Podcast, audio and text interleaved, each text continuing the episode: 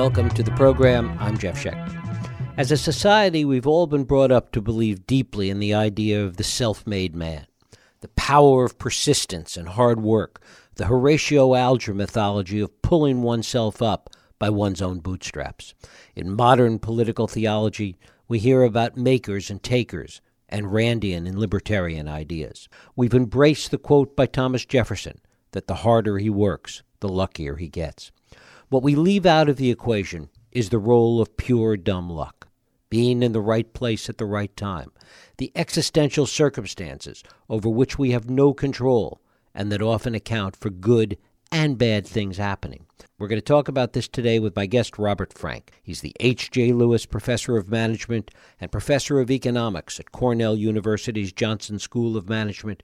He's been an Economic View columnist for the New York Times for more than a decade, and his books include The Winner Take All Society, The Economic Naturalist, and The Darwin Economy. It is my pleasure to welcome Robert Frank here to talk about his newest book, Success and Luck Good Fortune and the Myth of Meritocracy. Robert Frank, welcome back to the program. Yes, it's great to be back with you, Jeff. It's great to have you here as we look around and look at attitudes towards luck as it relates, first of all, to success. Have we gotten more and more sensitive to that idea in your view? Have we gotten more independent minded in ways that creates nowadays, perhaps more than 20, 30, or 40 years ago, more pushback to the idea of luck? I think we've definitely seen a, a, a move in that direction. I, I, think it's partly because luck has gotten more important in success stories, ironically. And so I think when people who do succeed uh, look back on how they got there, the, the most salient things in their memories are, are the hard work and the talents they, they demonstrated along the way.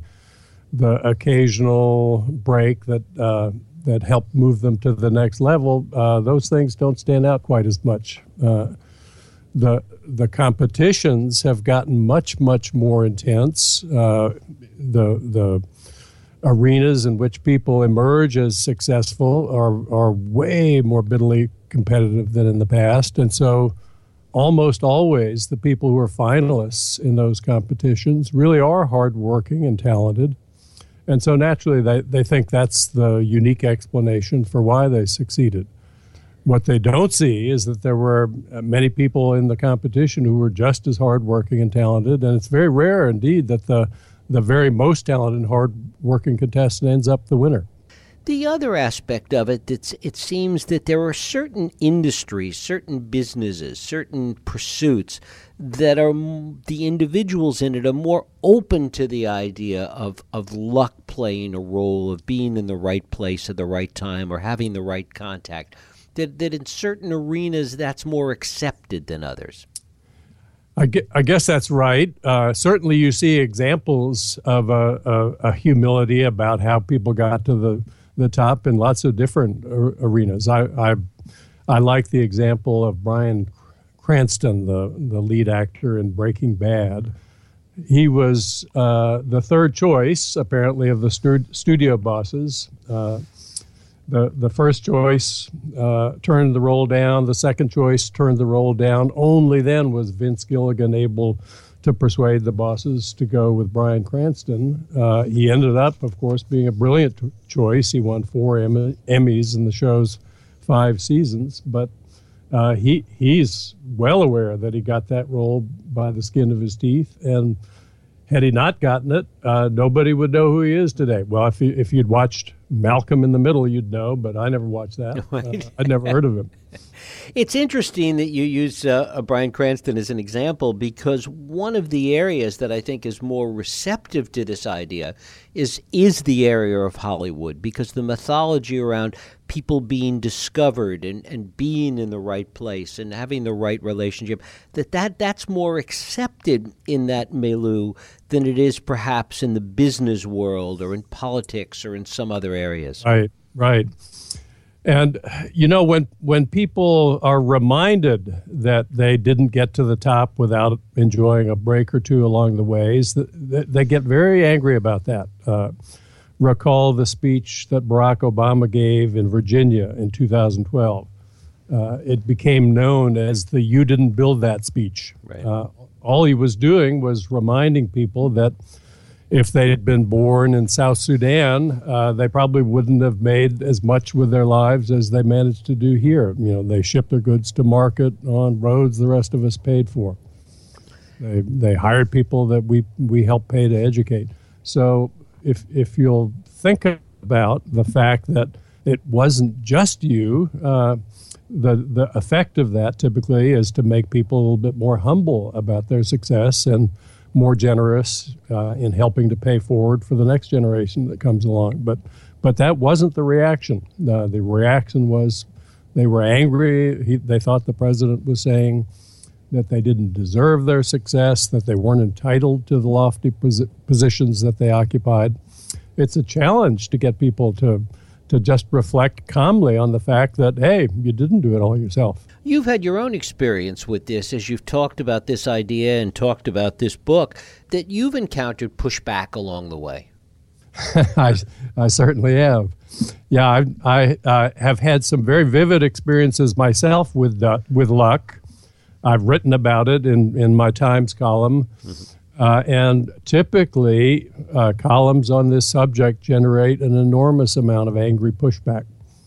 Uh, I, I, was once invited to be on a Fox News sh- show where I got hammered nonstop for seven minutes for daring to suggest that luck might play a little bit of a role. The, the host, in fact, was adamant. He had taken risks. He had come to this country with nothing. He had made a success of himself. Uh, I, I didn't think clearly or quickly enough to point out that if you say you took a risk, well, what's that? That means the possibility is that something would turn out badly. You take a risk and you succeed, then you're lucky by definition. You know, I didn't I didn't have the wit to point that out to him on the air, but I wish I'd had had the presence of mind to say that.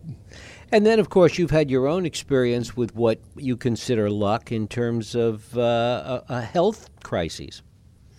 Yeah, I was uh, probably my most vivid luck experience uh, was in November of 2007. I was playing tennis with Tom Gilovich.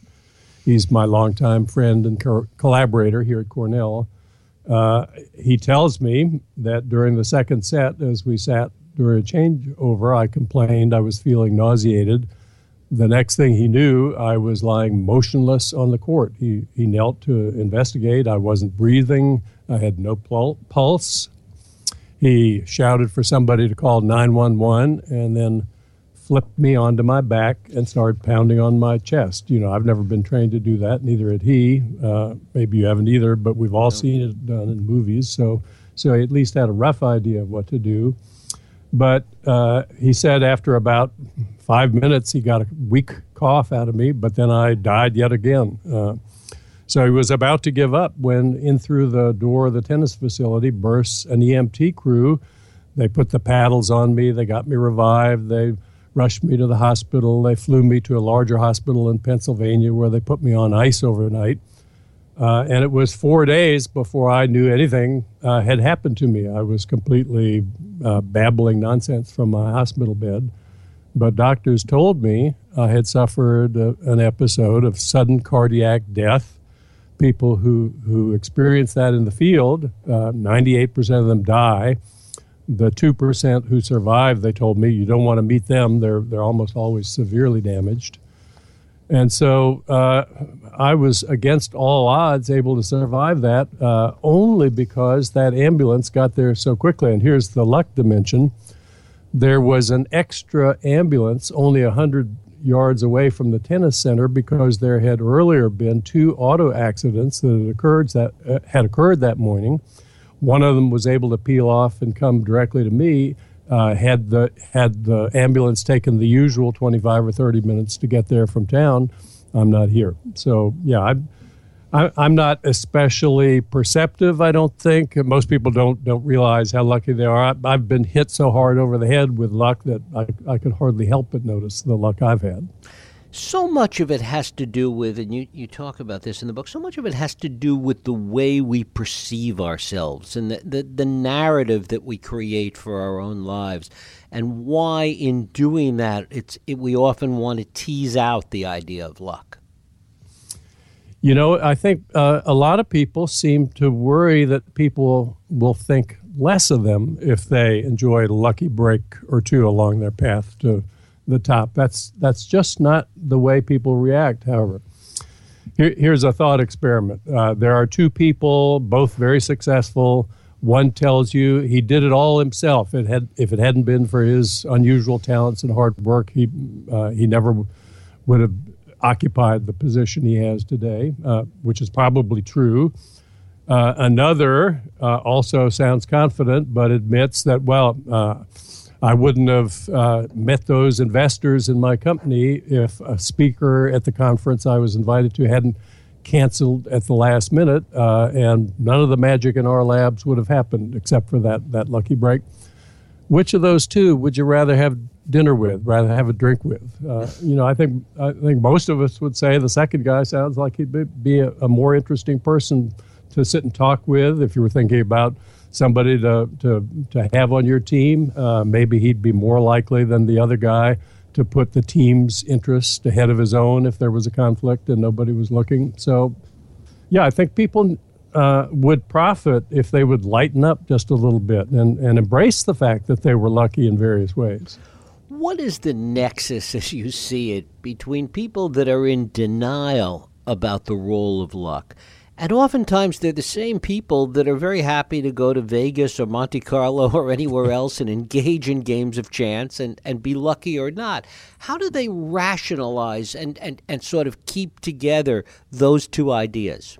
You know, a lot of people who, who gamble in those ways don't think of it as luck. Uh, they they read books on how to pick lottery numbers. They they they think that uh, the way they spin the dice uh, is going to affect the numbers that come up. So I think yeah, there's there's this illusion that people have control even in domains where it's transparently random. The the lottery uh, uh started experimenting. They started giving people the right to pick their own numbers in a few cases, uh, and sales of lottery st- tickets immediately shot up. People thought if they could pick their own numbers, they'd be much more likely to win. Right. One of the other aspects, and you touched on this before, is is the idea that, that what makes somebody very successful or even moderately successful, the difference between is oftentimes a very, very small, almost trivial advantage that sometimes has to do with luck and sometimes has a multiplier effect associated with it.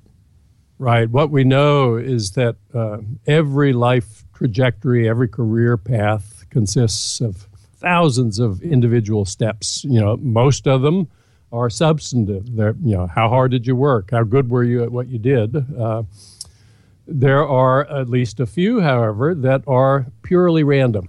So maybe somebody was offered a promotion, uh, one of your colleagues, he was slightly more qualified than you. Uh, he had an ailing parent. He couldn't accept the offer. You got the promotion.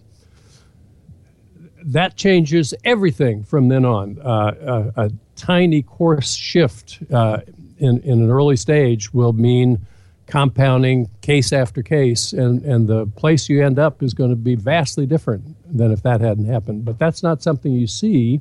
You see the final outcome, and then you try to build a narrative that accounts for why that thing happened. So you see somebody who's successful. The obvious explanation is talent and hard work, and those are, are almost always necessary, not always, but almost always necessary. And then you're done. You know, the, the chance events that led that person to be selected, uh, as in the Cranston example, just don't get prominent attention when we think about those things. How much of it is cultural? If we look at this whole conversation in the context of, of Western culture or even American culture versus other places in the world?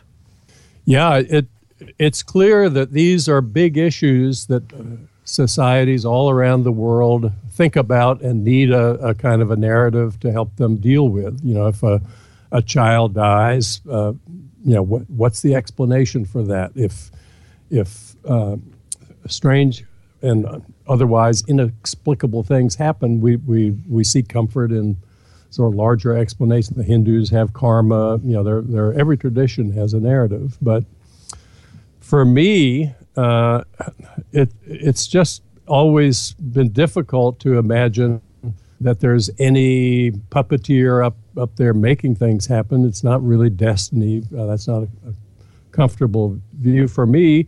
Just uh, strange things often do happen, and and you know how we adjust to them, how we interpret them, how we react to them, really matters in terms of how successful we'll be. It's it's good to think that that luck doesn't matter. If you were faced with a choice, what should I tell my kids? Uh, that luck's really important, uh, or should I tell them luck doesn't matter? It's all up to you. I'd, I'd favor that second message as uh, one that's more likely to get them to do what they need to do in order to have a chance to succeed. It's interesting that it becomes a zero sum game. Yeah, yeah, and and look, uh, there are many domains. You've got to find a domain that's right for you. We try out all sorts of things. Uh, if you're good at something, that feels good. Uh, and so you, you're more likely to spend time in a domain where you get that feeling, and you're more likely to succeed if you do that. And so I think uh, the traditional view that it's all up to you, you're the captain of your fate, uh, is probably a pretty effective view to hold if you're going out into the world.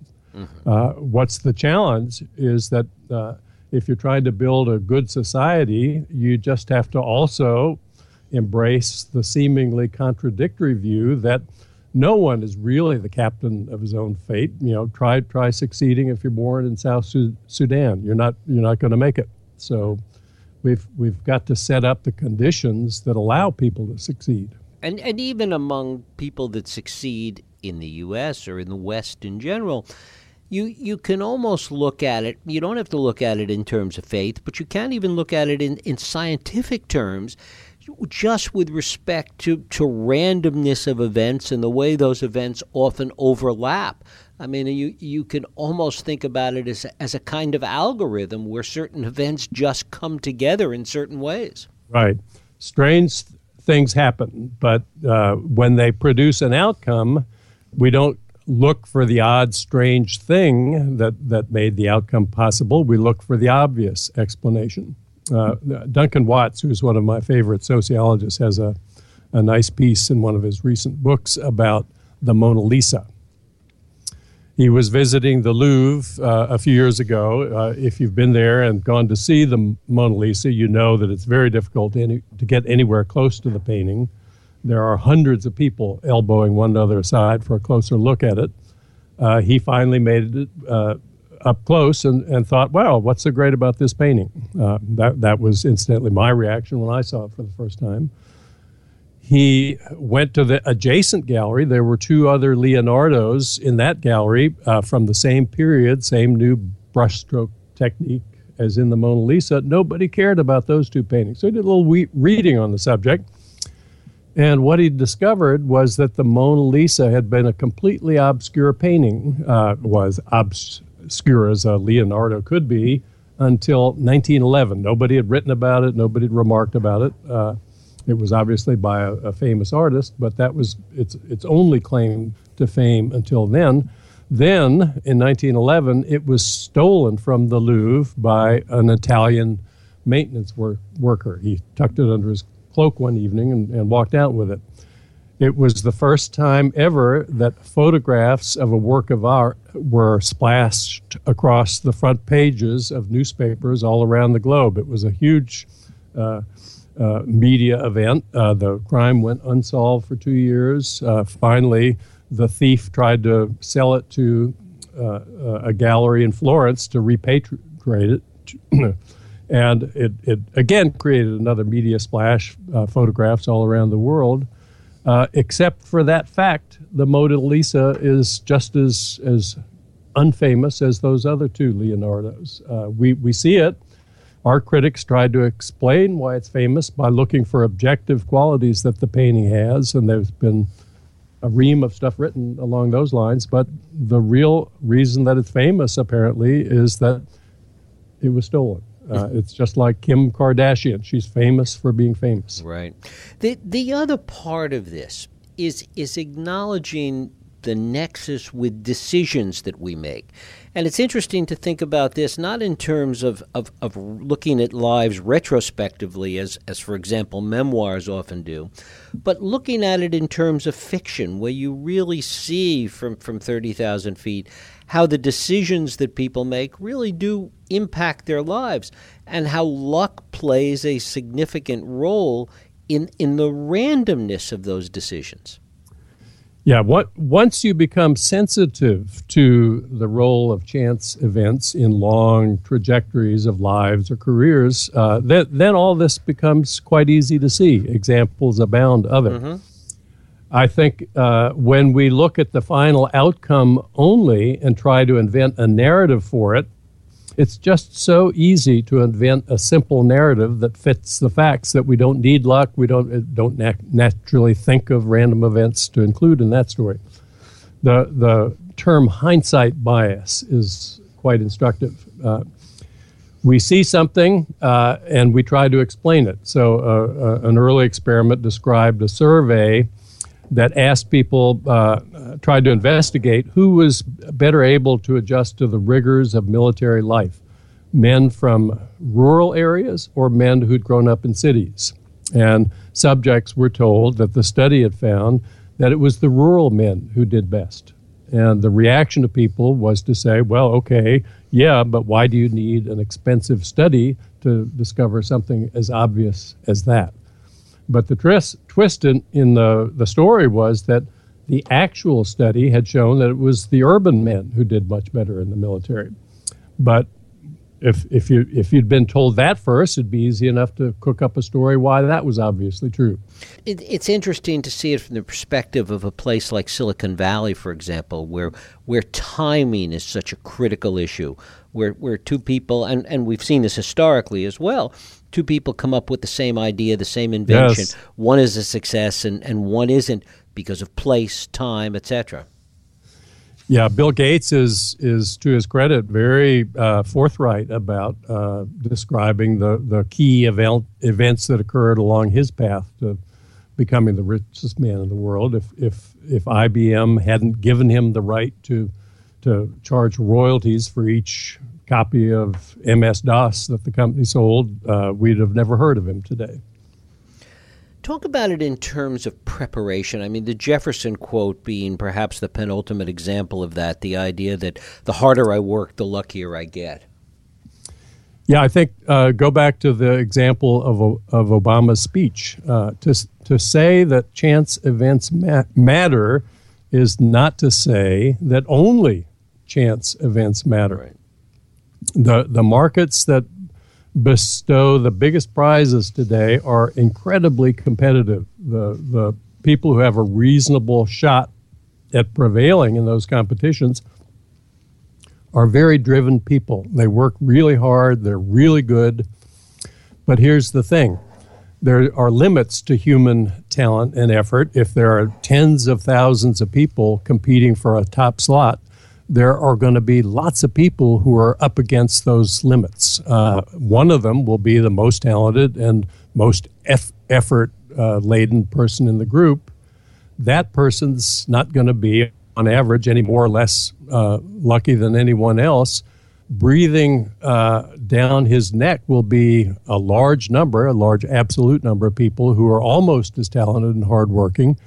Some number of those will also have been very lucky. So, in, in mathematical simulations where luck matters only the tiniest uh, fraction in terms of per- performance that determines the outcome, almost never will the hardest working and most talented contestant win uh, in an arena like that. It'll always be somebody who is almost as talented but was considerably luckier. Of course, the, the overlay to all this is that of people who do believe in luck, believe in this idea of chance, and that, that perhaps it did play a role in their success, that that understand it, that accept it, but will never admit it. Kind of secret people that believe in luck. Yeah, you, you wonder whether in some cases they're they're trying to reinforce their claim to all the money that came their way. If if I admit I was lucky, then maybe the government will be more eager to take my money away from me with higher taxes. Uh, I, I don't think that's really the main explanation. I, I, I, think when people look back over their life history and try to uh, explain to themselves why, why did I do so well, uh, they really were hardworking. They were really were talented. They beat a lot of good people along their path to the top. So the, that's that's just the most available set of memories to construct your story out of. The the teacher who kept you out of trouble in the 11th grade, that's long forgotten.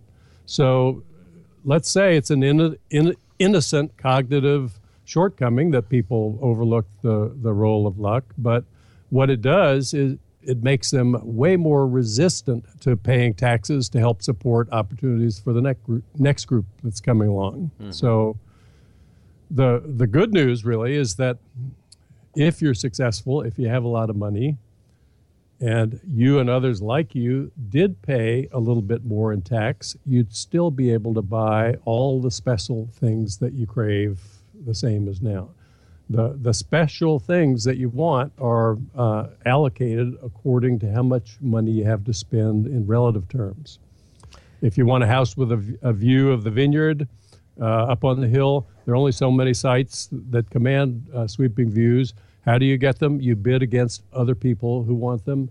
If you pay more in tax and others like you do uh, as well, then the bidding contests to determine who gets those things are, are settled in exactly the same way as before. So, so relax. You know, pay forward for the next group that comes along. You'll be happier. You'll be, uh, you'll be uh, more at peace with yourself, and you'll still have all the special things that you care about. Robert H. Frank, his book is Success and Luck Good Fortune and the Myth of Meritocracy. Robert, I thank you so much for spending time with us today. What a pleasure, Jeff. Thank you.